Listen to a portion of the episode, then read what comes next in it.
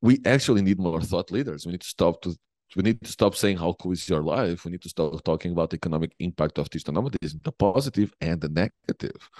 We need to start. We need to start managing communities and looking for a negative impact and how we can accommodate that and give back in a way that makes it worth it for the local communities, local countries, etc. We need to study this.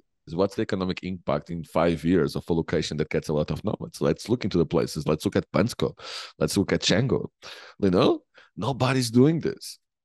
And we need 10 leaders to push this agenda so everybody more universities go and do this and more governments look at this on a serious eyes and not just these youtube bros that come here. We need more education. And only if we have enough leaders we can do this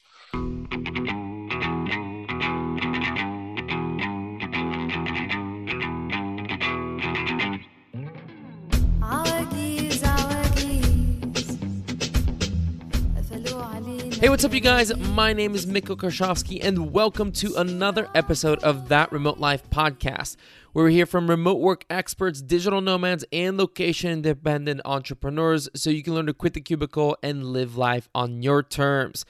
Today on the podcast, I'm joined by a favorite guest here on TRL, Gonzalo Hall. Gonzalo has just returned from Pipa, Brazil, where he's in the process of launching the first digital nomad village in Brazil. During this episode, we discussed what makes Brazil such an attractive destination for digital nomads, what most people get wrong about traveling in Brazil, and Gonzalo also gave us a never before heard behind the scenes look at the business of launching nomad villages and what he's doing to make each village self sustainable. But two quick things before we jump into the interview. Number one, make sure you subscribe to my newsletter, Remote Insider, where every Monday I share the most important developments in the areas of remote work, online business, tech, and the digital nomad lifestyle. It has been called mandatory reading by other subscribers, and if you enjoy this podcast, I guarantee you'll also love being a Remote Insider subscriber. You can subscribe to that at thatremotelife.com forward slash remote insider, all one word. And number two, I'd like to invite you to join our TRL listener Slack channel, which you can find at thatremotelife.com forward slash Slack.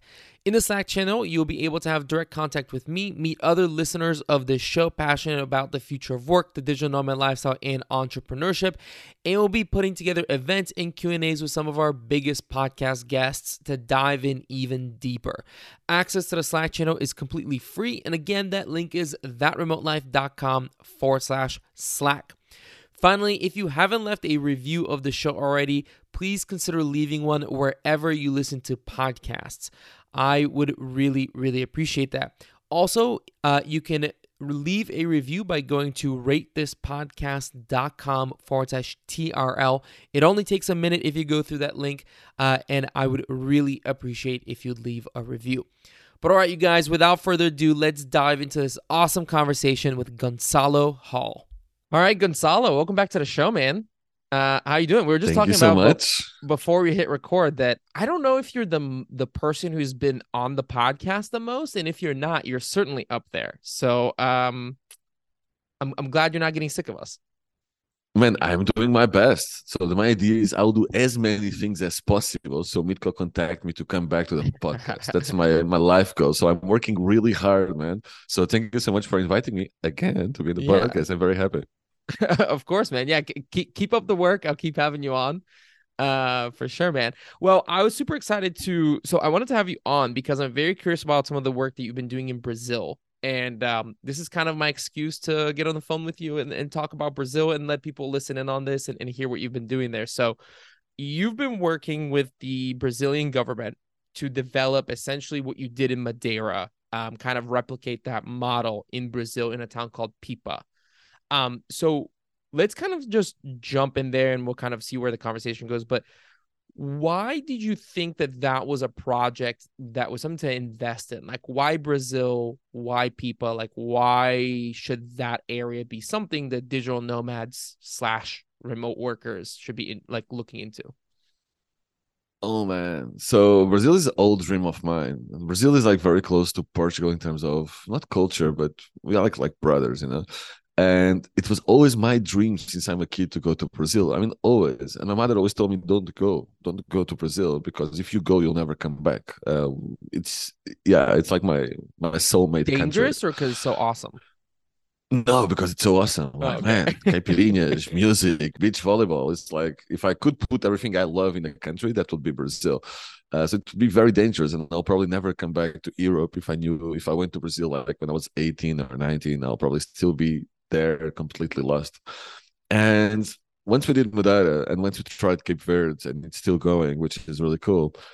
When I think about the big project, and when I think about a country that people don't actually understand uh, because they think Brazil is Rio or Brazil is São Paulo, which is it's not true. It's like saying US is New York. It's very different. It's a city.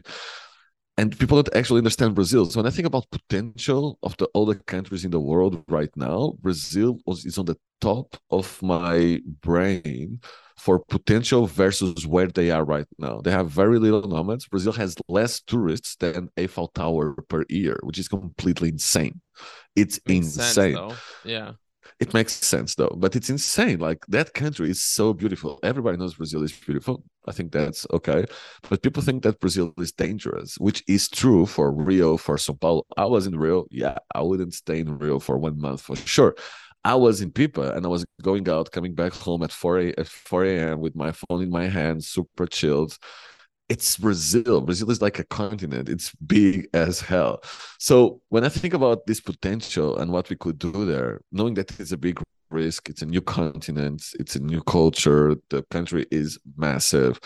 I really wanted to do something in Brazil. I think it's the country in the world that is right now more interesting uh, for potential. I would put it even in front of Sri Lanka right now, which I think it's another country with massive potential. Uh, so I wanted to do Brazil. It took me like two years to find where I wanted to do in Brazil, and I talked. I spoke with a lot of people. We have a lot of Brazilians here in Portugal, and I had like a list of top 10 places that then I went there to see them and to actually understand them and see what would be the first. But actually, the goal is not to do one, the goal is to do at least 10 in the next five years. So Pipa is the first one because Pipa is special. Literally, it's like a small town, only one road to go out. It's one hour from Natal airport in the northeast. The weather in the winter is 28 degrees. The weather in the summer is 32 degrees. So it's very stable all around the year there is surf everywhere, but the waves are big in like two of the beaches. Then it's like there is a the Dolphins Bay where dolphins jump in front of you. Like you don't even have to get a boat. There is the, it's the best place in South America to, for doing longboard. It's small, but at the same time, it has like nine thousand beds. It's very weird. So it's very focused in tourism. It has good infrastructure. It has fiber, and it just hit all the box. I went there for a month uh, earlier in September and it's like damn this place is better than so many places i've been like in asia and everything. Just people are scared of brazil. So yeah Pipa for me is like honestly and I, i've been to bali i've been to thailand i've been all over europe i've been to vietnam. Pipa is right now for me in terms of potential the best place for these tournaments in the world. And i don't say that lightly. I love bali i love madeira the potential is just massive in terms of what they can be compared with, with what they are. They have people has like mass tourism for two months a year, but the weather is good for 12 months a year. So we can mm. get incredible prices from March to December. And all this is just insane. So yeah, Brazil is my big bet. It's like a bold bet, but we are trying to develop it and we have time. So we're not in a hurry. So I'm looking at the map right now of where Pipa is. Tell me if this is the right Pipa. It's between like Natal and Recife on the on it's kind of like if you think about Brazil for people who are listening to this, how Brazil kind of juts out on the east, right? It's essentially like on that horn. It's essentially the easternmost part of Brazil. Right? So it's like yeah. the closest to Africa kind of if you want to Yeah. Would that be six hours and a half? Pipa? Yeah, yeah, six hours and a half from Lisbon by flight. So it's quite close actually. How many? Six hours and a half. Really? That's really surprising. When I went there, it was super fast. Maybe the wind was good. They say seven hours officially, but we did six and a half. Maybe the wind was good on that day. That's crazy. Huh. It's very close. And Cape and even Cape Verde is on the way. So actually you fly through uh Canary Islands, Cape Verde, and then Brazil. It's super fun. So I'm, Huh. I'm just flying, you know. I'm just Yeah, following yeah, yeah. the the airplanes. Nice. Yeah, I think that entire, you know, like it's it's kind of interesting when you talk about like if you think about like the world and how the remote work slash digital nomad. I need to stop saying slash. It's just all the same thing. Are moving through the world, right? I mean, sort of like Eastern Europe has been done, Southeast Asia has been done, and now like I've become really interested in like obviously I've, I spent quite a bit of time in Mexico over the last two years, but I'm becoming more and more interested about South America and more of Latin America and then also Africa to me as a continent I think is so interesting and uh foreshadowing a bit here in the next couple episodes but uh we're having some people want to come on and talk about actually Africa as a continent for digital nomads and like what are like the interesting spots and like what do we need to know about like the you know because to me it's I don't really know that much about it which is terrible but yeah I'm very excited about it. What why would like why is Brazil so exciting to you as opposed to other Latin American countries? Because obviously Latin America has some, you know, like let's skip Mexico because Mexico we we we get that, right? But you have other countries, you know, like you have Costa Rica, Panama, Colombia, Argentina that's very popular, right? Why um why Brazil? Like why do you why are you calling that bet? I think Brazil is special in so many ways. Like the culture, the music, samba, pagode is like so rich. The whole Brazilian culture is so rich. The country is just so big, so diverse. Like the northeast, where we are, it's very hot, very incredible for kite surf. But the south is the opposite. The south has a weather like Europe. So it's like a very strong culture, a massive country with which is proud of their culture. All the sports you can do, like I think we need to connect more our community with sports and more things to do with it. Because I really think that yes, we work a lot, but we need some hooks like I don't know, surf, kite surf, beach volleyball. I think we need to go into deep learning all this. And for me, Brazil was always a special place because I grew up around Brazilians in Lisbon. I know their culture quite well. I was just so excited to go there. And it even though even with all these expectations it lived it it up and actually it surpassed all my expectations even though i had really high expectations so i think it's like culture the food is incredible they are really adjusting now to the whole vegan and vegetarian uh, ideas so i was in Pipa and i was very surprised with where they are I going disagree actually. strongly with that entire movement. As an Eastern Europeaner, that is uh I have my thoughts. I would not expose them. No, everybody, everybody knows what I think. I think, I think everybody is now aware. But the truth is, we need to prepare for the move for Yeah, that. We're talking about like twenty five percent of vegans and vegetarians. So every time we prepare destination, we have to take that into consideration. And for Mhm. example, Cape Verde is actually quite hard. And I found Brazil because of all the fruits, all the vegetables. Brazil exports food to all the countries. They are one of the biggest food producers in the world. It's quite insane. So basically, Brazil is a special place, man. I don't know. It's the whole music, the whole vibe. You go around Pipa, everybody was without t-shirts, beach shirts, and flip flops. They work like that. They, then they get the guitar. They start playing the guitar and sing all this music that sounds incredible. And then you go for sunset, and then they serve. I don't know. It's like everything I love is in that country. I, I don't Mhm. understand it, but I like it, and it can be safe, which for me was the most surprising. When I was just walking around that street at night, I was like, "What? Uh, what am I doing? Is this even a right?" yeah. But then everybody's doing the same. You see a woman alone and everything, so it's like, okay, cool. I understand Well, it. safety safety is relative, right? Like so many people say this country's unsafe or that country's unsafe, and I'm like, is it the whole country? Like the whole country is unsafe, right? Like the United States is. It'd be saying it'd be like saying it bothers me when like for example you go to the like the US uh like to uh what is like their travel advisory and there's like entire parts of like Mexico that are like red right and like don't go here and I'm like that would be like saying don't travel to Michigan because downtown Detroit is dangerous right like the Yucatan some parts of the Yucatan like Cancun or like whatever Cancun Quintana Roo uh, but like, you know what I mean? Like, there's some parts of it that are like very dangerous, and then you have Merida, which is like the second safest city in North America. So you need to be a bit more, um, you need to be a bit more selective, or uh, you need to have like a smaller gaze of like, okay, this part is unsafe, or over here it's unsafe, but here it's actually fine. And uh, with with a huge country like Brazil, there's going to be parts that are safe and parts that are unsafe, right?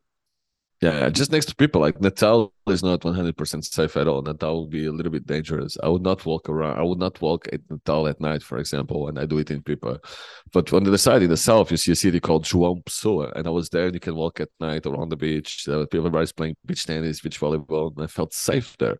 So it really depends, even from little town to little town. So little towns are safe because they have some people that make them safe. Other towns are not, and it's quite dangerous yeah. because there is some fight between drug dealers or something. So it's literally town to town. And fortunately, the places I've been, the next three communities, we know more or less where they are. They are all safe places because if we are selling Brazil, we need to go safety first because of all the fame that Brazil has, right? All the wrong mm-hmm. things you hear about Brazil. That if you go to dissect are just Rio and Sao Paulo. If you go to dissect, all the news about violence are basically São Paulo and uh, and Rio de Janeiro. Yes, there are others like I don't think Recife is safe at all. But then if you go half an hour south of Recife, you have super safe towns. So I don't know. Yeah, I agree with you. I think we need to go case by case. It's not is Brazil safe? That's the wrong question. It's like is Pipa safe? And fortunately, Pipa is safe. The same for Mexico. Like I was in Playa, I felt super safe. I was in Tulum, I felt super safe. I know those are probably the worst places to be, but that's where I went. Uh, but yeah, I felt safe there, which is cool. So yeah, we need to ask more questions instead of just believing what the media tell us about a huge country with 200 million people like Brazil. So let's talk about this whole small town versus big city conversation. This is something we've talked about online, like on LinkedIn. I had a post about this and and how big cities are becoming like you know this whole geo arbitrage thing that nomads got used to is kind of going away if you're looking at big cities it's getting a bit more homogenous in that way in terms of like the prices because everyone like knows the cat's out of the bag, right? Um the thing that I'm interested in though that I think is an interesting conversation here is like for me I still like big cities because of the amenities that they bring, right? They they they come with like a lot of options in terms of like you know everything from coffee shops to like you can get like more diverse groceries you have more things to do like there's a lot of these like there's like an activity and amenities infrastructure that exists in large cities that do not in small towns. I would be all for small towns if they could deliver this. So my question is how do we actually and i think this is an interesting topic is like how can we make some sort of infrastructure for these towns that actually serve that right? Like if you're making like a nomad village in pipa is there something like have you ever thought about this like where like hey how can we kind of like crowdsource some sort of like an infrastructure of people who are like hey because this little pocket has this community and this interest like can we set up these amenities that are needed for it? Um I don't know if that's mm, something that you've ever thought about before. Oh yeah, no, I have massive arguments about this because I just did a tour in Portugal for around ten small towns in Portugal. So we now launched this new association, and we did this roadshow one day in each place, and every day we did a workshop for the local population, the local businesses, and local government. And inside my presentation, I had that nomads love specialty coffee which we do. Not many people pay three euros in Portugal for a coffee. We kind of do, and I love flat white. I'm guilty here.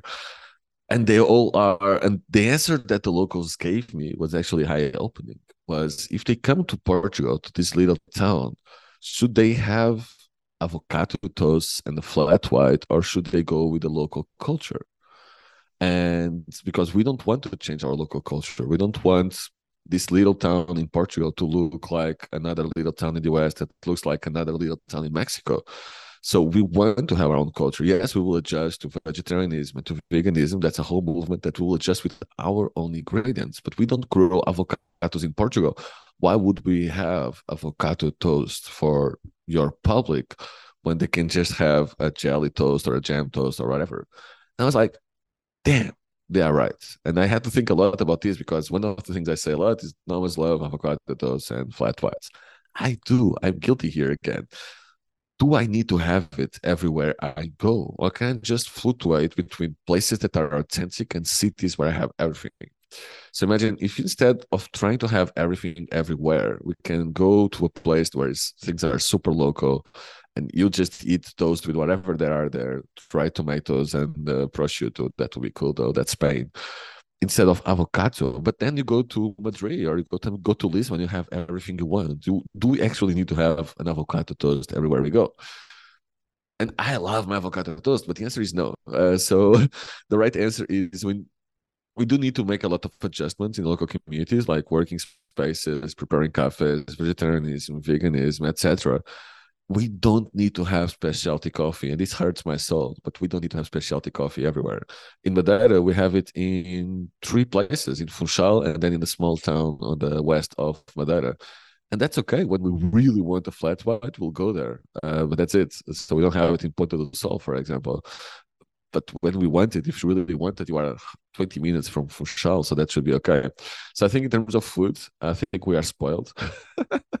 I speak against myself, honestly. So yeah, this tour was an eye opening for that. So I think we need to respect more the local culture and actually food is a big part of local culture in Brazil, in Portugal, and everywhere we go, honestly, right? So I do think we need to actually accommodate more the local culture once we go and make the food experience more local everywhere we go. In terms of amenities, I agree with you. Like in Europe, we are spoiled. In Madeira, you can order from Amazon. You can get pretty much anything cheap to Madeira, which is quite cool. In Brazil as well. Brazil is massive. Brazil has like e-commerce for me. It's one of the best in the world. Uh, no joke. Like you can do everything with your phone. You can pay everything everywhere it's just at a different level from everything I saw in Europe. So yeah, it really depends from place to place, but I really think we need to be more careful, more mindful when you go to these local small town communities because that's not what they're meant to be. You know, they are meant to be more. When you go there, you want the, the real experience. You don't want uh, the same thing you find in the city. So maybe yeah. we as nomads can just travel between big cities with everything, and then at smaller towns where we have less things. I do that. I, although I travel like one week for a city and three months for a town.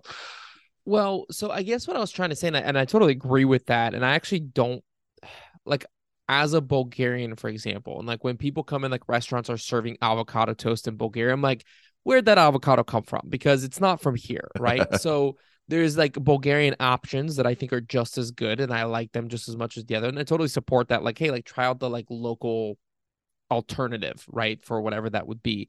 And I totally support that. But for example, to stick with Bulgaria, just because that's like a part of the world that I know, the the the thing that I struggle with, and maybe this is just me and my personality as like an extrovert, is like I need things to do. Listen, like I like to work, but then like I need things to go do and like whatever and like hang out and whatnot. And a lot of people love Bansko. I can't get behind Bansko, eh, even though I get it. But for me, it's like there's two restaurants. You know what I mean? And like yeah. there's a there's like one bar. There's like uh there's more coffee shops popping up now because they're starting to catch on. There's like a new population there. But that's my thing is I'm all almost wondering if like when you're setting up these like towns and like whatever, is there like almost like a hey, like let's make some of these things like like let's like bring them up so these small towns can kind of support that like I want to go do things, right? Like, do you do oh, like, oh, yeah, yeah, yeah, pop up restaurants or you know what I mean? These sort of experiences, not so much like everyone should serve avocado toast because that's what people like to eat, which I think is like, you know. And again, I really like it, but that's that's not good That's why.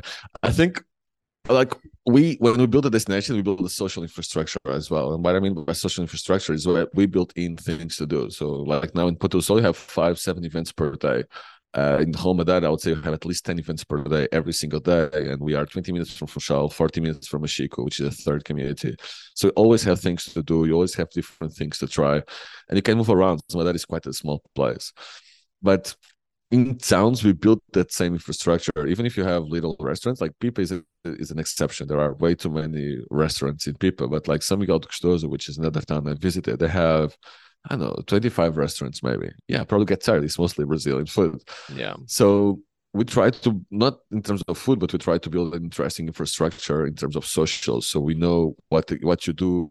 There is always things to do. We make sure you never get bored in your life. Mm. And we did this so well or so bad. I don't know that some people in Ponta do Sol complain they have too much to do because they they have FOMO because there are so many things happening. So also this is a kind of one of the challenges of remote work could be people work from home and this is sometimes lonely. So we always build in the co-working space. We have workshops we have events we have community lunches every single week. We have sunset parties. We do like we literally are like event planners in every single community for every single week. So it's not so much that you only have three restaurants but you can do parties you can do vegan days god knows. I'm talking about too many too many times about veganism. I think it's coming into my head. I had too many discussions this week about this.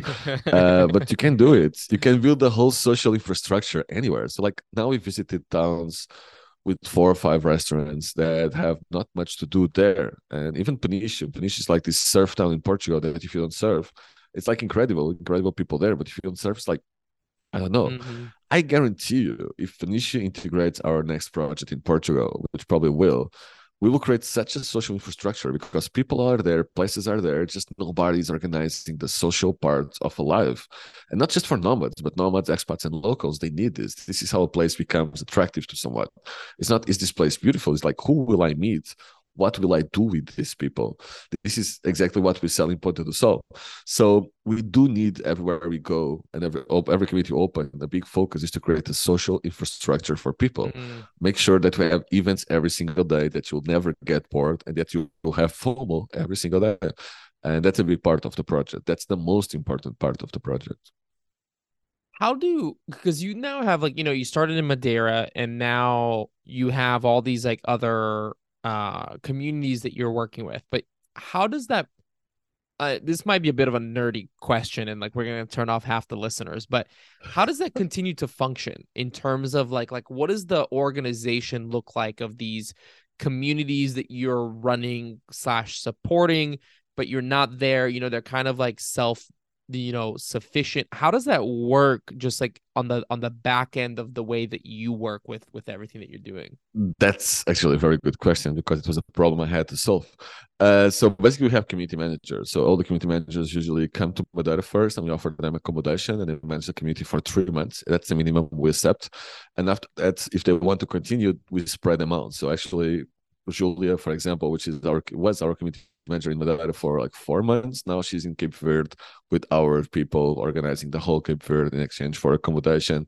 And she can still work, like she works, I know, for as a community manager, basically she organizes events for everyone, right? Uh, so basically she has their own work. She has an agency, social media agency, and then she organizes the community and we pay her the accommodation. Uh, so that's what we do pretty much everywhere we go. We make sure we always have a community manager, and usually we make sure that she goes first to Madeira, so she understands. You know, like first you have to go to Rome, and then you can spread your wings out and uh, replicate Rome everywhere. So that's how we structure things, and we are growing way too fast. So we'll actually organize with my favorite community manager in the world uh, a workshop for community managers. So we have more people inside because we next year we are organizing deep learning retreats. We are organizing pop-up communities. We have more communities coming. So i need more community managers. So more people will actually live for free to have fun. Mm. that's a way of putting it And how does the I'm curious about like the business side of it. Like how does that work? Like are the governments essentially paying you like a one-time fee to because here's the reason I'm asking this. I think there's an opportunity for there to be multiple Gonzalos. Like I think you're doing an amazing work, but I think that there's like an opportunity for there to be like two, three, four, five more that do kind of like what you're doing in some shape or form, right? Mm-hmm. How so? How does the business of that work? Like, are these governments paying you like a flat fee and you come in and you do it and then you leave and that's it? Like, I'm just kind of curious about the. I don't know if you can share that or if you want to share that, but I'm curious about how that works we are we are still figuring it out actually so every single place has a single unique business model in madeira i'm a paid consultant the project is from the government and i'm a paid consultant we created it it was my idea but i am a consultant the whole project belongs to the government of madeira in Cape Verde, uh, I work with the government. I was a paid consultant, but now, uh, like they had several issues, internal issues in terms of financial financial issues. So I'm not being paid by them anymore. So actually, I'm trying this all-inclusive kind of business model where I'm structuring everything for people. So you and you can come to Cape Verde for 850 euros with co-working, a, a private studio, a community manager, and part of this money is to pay the community manager. Part of the money is for us to organize this whole thing. And in Brazil, uh, I'm trying to build everything as a business. So we do work with the government, we do work with the state, but there are elections. Actually, we're in election period, which is completely insane. Brazil is like the US, very extremist uh, for both sides right now. Lots of discussions. And so what we are doing is we are working with the government, with the state, and with the city, which actually are from three different parties, which is completely insane. But they don't have money to pay. it no, it's it's just it's just the whole world. But they don't have the money to pay right now uh, because uh, all the funds get blocked during the elections period. But I really want to do it now because I'm going to be a dad soon, and I have things to do, and I have to be in Madeira for in February for a conference. So my agenda is crazy. So I'm doing as an investment from NomadX, uh, but I know that next I'll get things back. So for example, some places are saying they have spaces. Uh, for example, governments are very good to build, but they are very very bad to manage. So they sometimes they offer the spaces instead of money, and we can monetize the spaces. There is no single business model. You have to go and adjust. And Brazil is literally our first investment as NomadX because I, I, I believe it's so much that we are putting like 15K behind it uh, in expenses to make sure that that thing will work. And we don't yet have yet a way of making money. 50? We have 15, 15. It's quite cheap in, as an investment, uh, cheap. It depends on where you are, right? Uh, but basically, we are structuring the whole thing right now and launching and creating partnerships. And if I want, I can monetize it I, because we own. I own that project, so I can just say 10% to everyone, 10% for co-working, 10% for accommodation. Everything will be in my website. I can just monetize it like that, and I built the whole structure like we did for other countries. So there are several ways you can do uh, we didn't figure out a single solution to everything every single country so we literally are right now in three countries testing three different business models yeah it's i mean there's something there right there is something yeah, yeah. there as like a model and i and i think you might be like like you might have to try a whole bunch of different things until you figure out the model that maybe works or maybe there's like a few depending on the situation but i do think it's yeah. interesting because there's so many small towns that I think are thinking about this or at least aware or starting to become aware of it that you almost need some people to kind of help facilitate that oh, yeah. evolution. Do you know what I mean? But that's why we are educating community managers and we are sending them to Madeira to spread them out. Basically, we are educating these all these people so we can with our ideas with our beliefs of giving back to local communities of connecting people of bringing the locals to the communities we really believe in this. And i strongly believe we have the right thing in our hands but we need more people to actually make it work in all these towns. We are starting to work especially now with dna portugal. So the education is part of what we need to do to spread our wings. And the second one like you know why I don't have competition? Because there is not much money in it. That's it. So I can only do this because I'm passionate about it. Uh, I can out earn any any single person because I'm not just doing it for the money. I have enough money. I pay my bills. I'm having a baby. I can buy some diapers. That's cool. I'm not in it for the money. I can charge. I can get a cool living like we have in Madeira, and charge one third of the price of my competitors because I'm not in it for the money. I'm in it to provide a solution for the people. Yes, it is profitable. I get like 800 to 1000 euros per month from the co-living which is quite cool not enough for the money for the work it gets from it but still it's some money right but i could charge 800 900 1000 i charge 50 570 instead of charging 900 for example this is the cheapest co-living i know by far and it's not because I cannot charge more. I can. It's in the city center. It's three minutes from the beach. It's one minute from the co-working space. It's because there is a mission behind it. That's why it's very hard to compete with what we do. There is a mission behind it. People that try to do this for the money only, they quit after six months because they understand how hard it is to monetize, how hard it is to make money, how patient you have to be. Not everybody has one year to go to all the single owners in Pipa and educate them and do workshops and travel there and pay everything for yourself so that in one year you can have 10% or 15% of whatever you can bring them. This is a very bad business if you just think business wise. For me, it's an investment because after Pipa, I can do the whole Brazil and then we can have some fun because 10% of the whole Brazil, it's a shit lot of money and this is the difference but still i'm not in it only for the money so i can do things that normal people will not do for for for what we do. So when you say like 10% 15% so do you have some sort of like revenue stream from the businesses in madeira that are participating in something? Like no, no. okay Madeira is uh, the business model for Madeira is pure consulting. So I built everything for the government. I help with everything, and everything is free and direct. All the discounts we get, we get a lot, are straight to the nomads.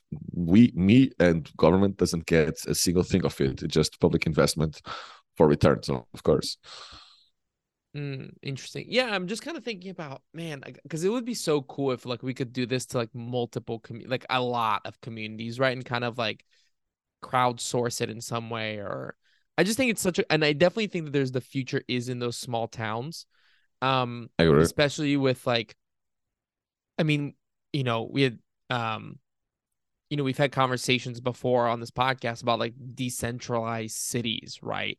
um John who was on the podcast before and we talked about this like what is that thing like that's such so interesting and so cool and I and I and it's uh it's a fascinating new way of think about like organizing cities um and and I definitely think there's like an overlap with that of like I don't know man I'm just excited about the way we're going to live in the future and I have no idea what that's going to look like but there's something new is going to happen and I think it's very cool and it's very interesting I think we need more community leaders. That's it. So I don't think we were educated to be leaders at all. Uh, so we usually step back. But one of the books that really changed everything for me was reading Tribes from Seth Godin. And what he pushes is that we all live in tribes. We all belong to different tribes.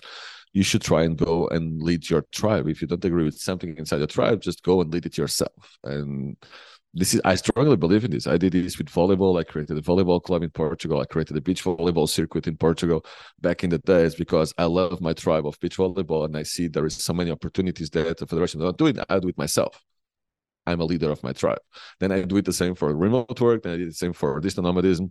I'm not doing anything new, but I just think there is diff- like if you can educate more people to become leaders of their communities but that their income doesn't depend only on being leaders of their communities that's the key just natural leaders just go lead your community do you love your town cool we'll give you the tools but we need local leaders are you willing to be the local leader for your community are you willing to work some hours so you can see your town grow and more people to come are you willing to integrate these people with the people you know the locals and once we have a lot of these guys, a lot of community managers. That's why, I, like, I was not planning on creating an academy for NomadX, but we need to create. So we only have one course, hopefully, in like two months, which will be community managers. We need to educate community leaders, and that's it. Once you educate community leaders, once you understand, understand your view of the world, they can go and do them do that by themselves. We did this in Madeira, so we had like a couple of people coming to Madeira.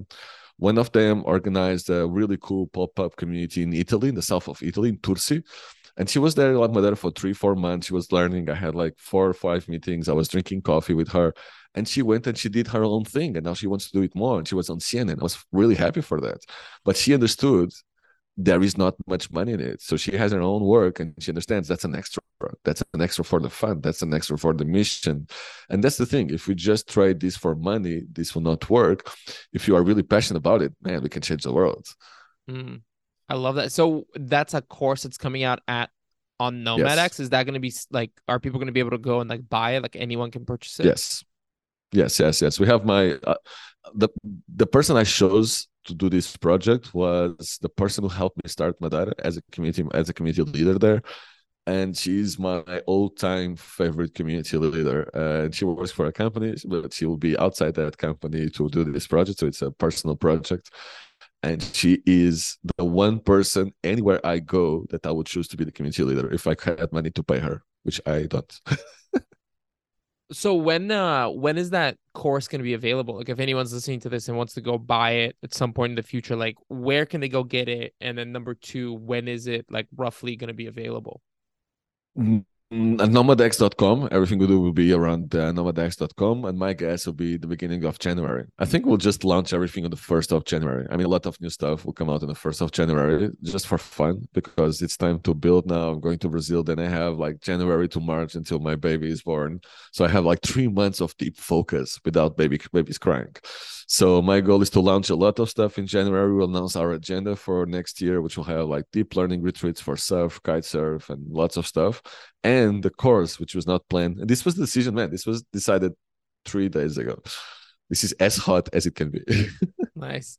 Well, that's like you need to do one of those. uh What is the Apple event called? WW something where like you yes. like get out there and like do like. And this is what we did with the Apple Watch. And here's the you know you need one of those events like every year where it just like a bunch of stuff oh, comes out. Oh. You know. That's such a good idea. Let's do it. I'm, I'm writing this down, man. That's there the best go. idea. And I now invite you to introduce us and our new ideas because you had the idea, so you deserve.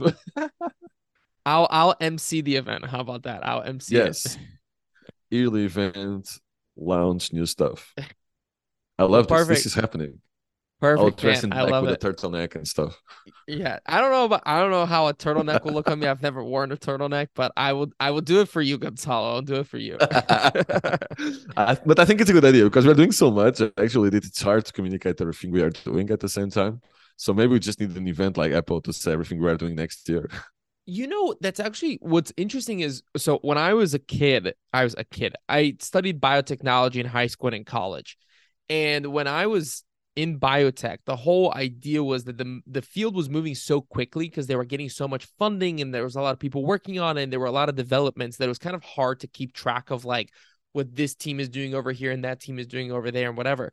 And there was this guy who I always thought this was the coolest business slash lifestyle who traveled around the world with a single PowerPoint presentation that was constantly updating. And he was kind of known as like a linchpin in the biotech community. And he was talking with everyone. And whenever someone had an update, he was like putting it in the slideshow. And he would just travel around the world presenting this slideshow. And it was seen as like one of the most up to date, like, like sources of information on what's going on in biotech.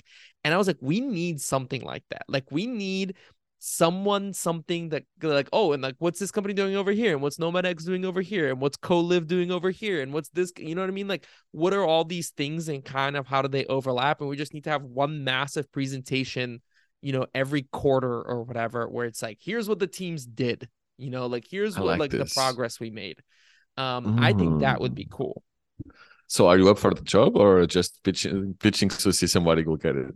dude i'll do it. I i think that would be i even as a kid i was like 16 17 when i That's started studying biotech and i was sitting in the crowd like watching this guy present i'm like hold on you're telling me this guy gets paid to upkeep like a powerpoint and is traveling all over the world i was like that sounds like a sick job let's talk to this guy Imagine going to the new co-living spaces and try to understand what's changing, what's the Yeah. new trend. The same for the co-working spaces. Like we have co-working cafes, co-working with services, co-working Mhm. for women.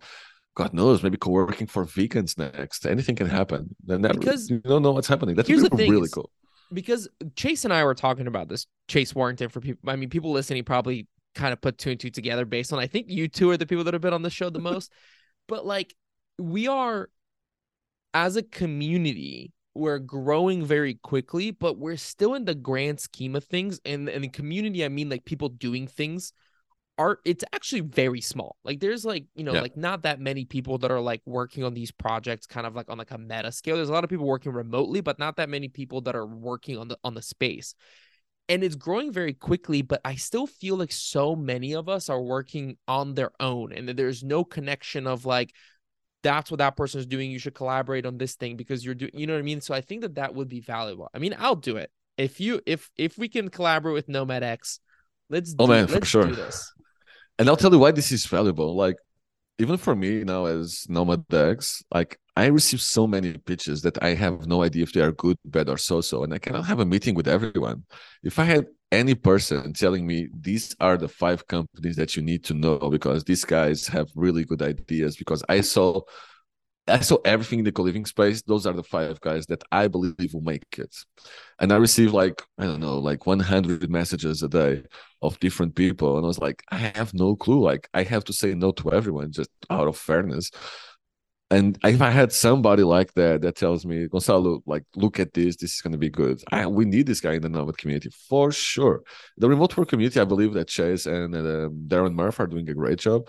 But in the Nomad community, we don't have anyone like that. And I believe that this is you, sir. oh wow thank you that's uh Because of you're gonna make me blush this tool. No, man. First, this tool you have, the way you think, this makes sense, right? You have this tool where you have incredible conversations with really cool people and you can learn about them. And some are good, some are less good, but you always learn. There is no way for you not to learn with this tool. It's incredible. That's why I did a podcast, but I'm not as good as you. So I stopped like after 10 sessions. I need to do that, that thing again. It's like remote work movement. That was really cool, actually. But then you are always looking into it. That's really cool. So I think you are the right person to do it from everyone in the community. Thank you, sir. Thank you. I appreciate it. Yeah, the, the podcast, man, like I don't think enough people have podcasts. It's like such an incredible tool just for like I mean, like I get to talk to people like you, people that I sh- you know, like lots of people that like I shouldn't have been able to talk with. Um, and it's like I don't know. It's it's very fun, and I think you know a lot of people don't start podcasts because it's like, well, it's really hard to make it big, and you know, like it's like a creator thing. I'm like, you don't have to make it big. Like think about like in your position in your job, like what a great way to stand out at companies. You know, is like you take the initiative to start a podcast and kind of and talk about the the the area. So um, I appreciate the compliment. I'd love to work with you, man. Can you imagine if we make this thing happen and people were like, I remember when I listened to the podcast where Gonzalo and Mitko literally like you know, brainstormed this. so what's the, what's the timeline to get this thing done? Three months? Yeah. I do everything in three months, Gonzalo. That is like the the the like I can't think further out than that. It's either three months or ten years. Like I can't do you know what I mean? There's no, there's nothing else. oh man, I'm trying to plan next year. And it's so hard. I have no idea where I'll be. I'm, I'm gonna be a dad. That's so just that it's insane. So I have no idea what to expect from that. It's my first time. I'm a dead virgin. I said I to people listening who think I'm a dick that I haven't said congratulations yet. I said congratulations when we got on the call first before we hit record. So it's true. It's true. It's true. So Nico is tired of knowing I'm going to be a dad, and he already knows that I only did it so I have a new talk next year. uh, because yeah, this digital nomadism with governments is fun, but you can only hear so much about governments yeah. without now bored. the so next, next thing year... is going to be digital nomad with kids. Is going to be your next talk. Yes. Yeah. Next there year, uh, in our conference somewhere in October, somewhere in Portugal. Uh, yeah, man. Uh, this I think it's exciting. I think we are going somewhere, and I like that you are stepping up and actually assuming more. And Chase and me, you know what I see that really sets me in the nomad space that was not true for the remote workspace. So I'm kind of involved that in upsets you a lot. Yes, which is we don't actually have that many leaders in the space. Like I look to the remote workspace, I can tell you the top 10 people that are pushing things forward. I don't mean the top 10 people that say remote work is cool. I mean the top 10 people that are thinking about it, creating content about it, and saying, this is the way. And think about Chase, uh, Darren Murph, and Darcy Paul. She's amazing. Liam Martin from Time Doctor. All these guys were in the last five to 10 years talking about remote work and saying, this is the way. Not how cool this is, it's this is the way. It's not saying, oh, wow, we are so cool, we work remotely. It's no, we need to work remotely because this is what will happen. We need to work remotely because the world will move in that direction. And if your company can do this, you'll earn 30% more. That's something interesting. I don't think we have that in the nomad space, and I don't think we have enough people leading the movement in terms of where should the movement go. And that's that's really is something we need to work on. And I yeah. hope you step up on the in your game and become one of these leaders because we need you and we need like five more of you. And I'm really excited for more people to actually step up and make this part of their mission. You know why that is? I think is I think digital nomadism has a bit of like a weird stigma with it where a lot of the people that were very loud about being digital nomads were like YouTube slash Instagram bros that people don't necessarily want to be associated with. Or like like let's call a spade a spade is like a lot of digital like there's not a lot like the people who are digital nomads who have money, who make an impact or do whatever, there's usually an and there, right? Like they're yeah, a digital nomad and they're like an entrepreneur or they're a digital nomad and they run a big remote company um and the and i i just think like you know this is why like a lot of people like i don't know i've definitely avoided saying like digital nomad before because i don't i don't know like i a, it also like doesn't always describe you like mm-hmm. I've oh, been yeah, in the same place for the last six months, right? Like, the, am I nomadic right now? So I don't know. I think I agree with you, but I I think that's why there hasn't been the same so hard. Yeah, the, yeah. the the same thing that's happened with like remote work, where you immediately had you know all these people step up and and and be leaders in the spaces. You know, but they didn't have to. Imagine Chase. Chase was the head of sales at Doist. He had nothing to do with trying to grow this movement. He had the company he had to take care of, and he had to sell for his company. But still, he moved out of this way to actually be one of the thought leaders on the remote workspace. This is what I mean. It's, he didn't do it for money. He didn't do it for the fame. He do it because he believes this is a better system. And I'm not saying that this nomad is better than anything. What I'm trying to say is, if this nomad wants to be taken serious by governments, by people, by the tourism sector, even, which is an issue, if we want this to not be the bros on YouTube that you just talk about, if we want this to be actually a movement that is recognized, like Erasmus in Europe, right? We actually need more thought leaders. We need to stop to we need to stop saying how cool is your life. We need to start talking about the economic impact of digital nomadism, the positive and the negative. We need to start. We need to start managing communities and looking for a negative impact and how we can accommodate that and give back in a way that makes it worth it for the local communities, local countries, etc. We need to study this what's the economic impact in five years of a location that gets a lot of nomads? Let's look into the places. Let's look at Bansko. Let's look at Canggu. You know, nobody's doing this. And we need 10 leaders to push this agenda so everybody and more universities go and do this and more governments look at this on a serious eyes and not just these YouTube bros that come here. We need more education. And only if we have enough leaders we can do this. I agree with you. I think like there just needs to be like more serious more serious uh, not content but like research what you said research was was yeah. good like kind of like movements initiatives that are not like hey come live in chiang mai for 600 bucks a month and you know like wh- whatever and yeah. you know like hang out and, and drink beer and whatnot but kind of like do it like more yeah like more seriously in, in a way i totally agree um, That's my mission. I'm working on it. I need more people to help me. You are called, sir, as well. oh, thank you, thank you. Well, Gonzalo, uh, thank you so much for coming on the podcast, man. It's always fun. Uh, it's it's great to have conversations. I love that we started in Brazil and talked through a whole bunch of different uh things. That's what I like. I told told you before we hit record. If you you always have an open invitation to come on and we can uh, shoot the shit on air. Uh, let people know uh, nomadx.com, obviously. Anywhere else, anything else that people should check out before we wrap up?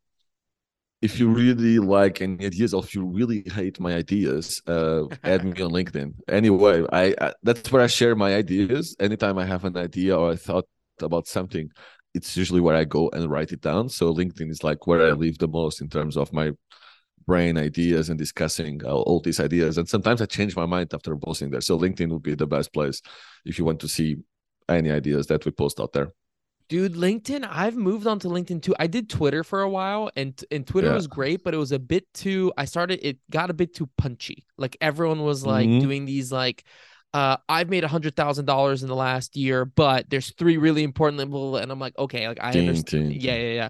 And LinkedIn for me has actually been like I've been able to connect with the part about Twitter that I like the most was I could connect with like really cool people. LinkedIn, man, I'm like talking to new, really cool people every day. It's so fun. Yeah. So yeah, I've been on there a, a, lot recently as well. Um, so I love uh, it. If you're my favorite this, social media. Yeah, connect with Gonzalo and me on LinkedIn. I'm there. Yes, connect with us and and tag us both, and we start an argument on your comments, and that's how you'll grow you your LinkedIn page. Perfect. Yeah, Gonzalo and I will come yell at you in your comments on LinkedIn. Um, but cool, man. Thank you so much for coming by. Uh, it's always a pleasure. Thank you, sir.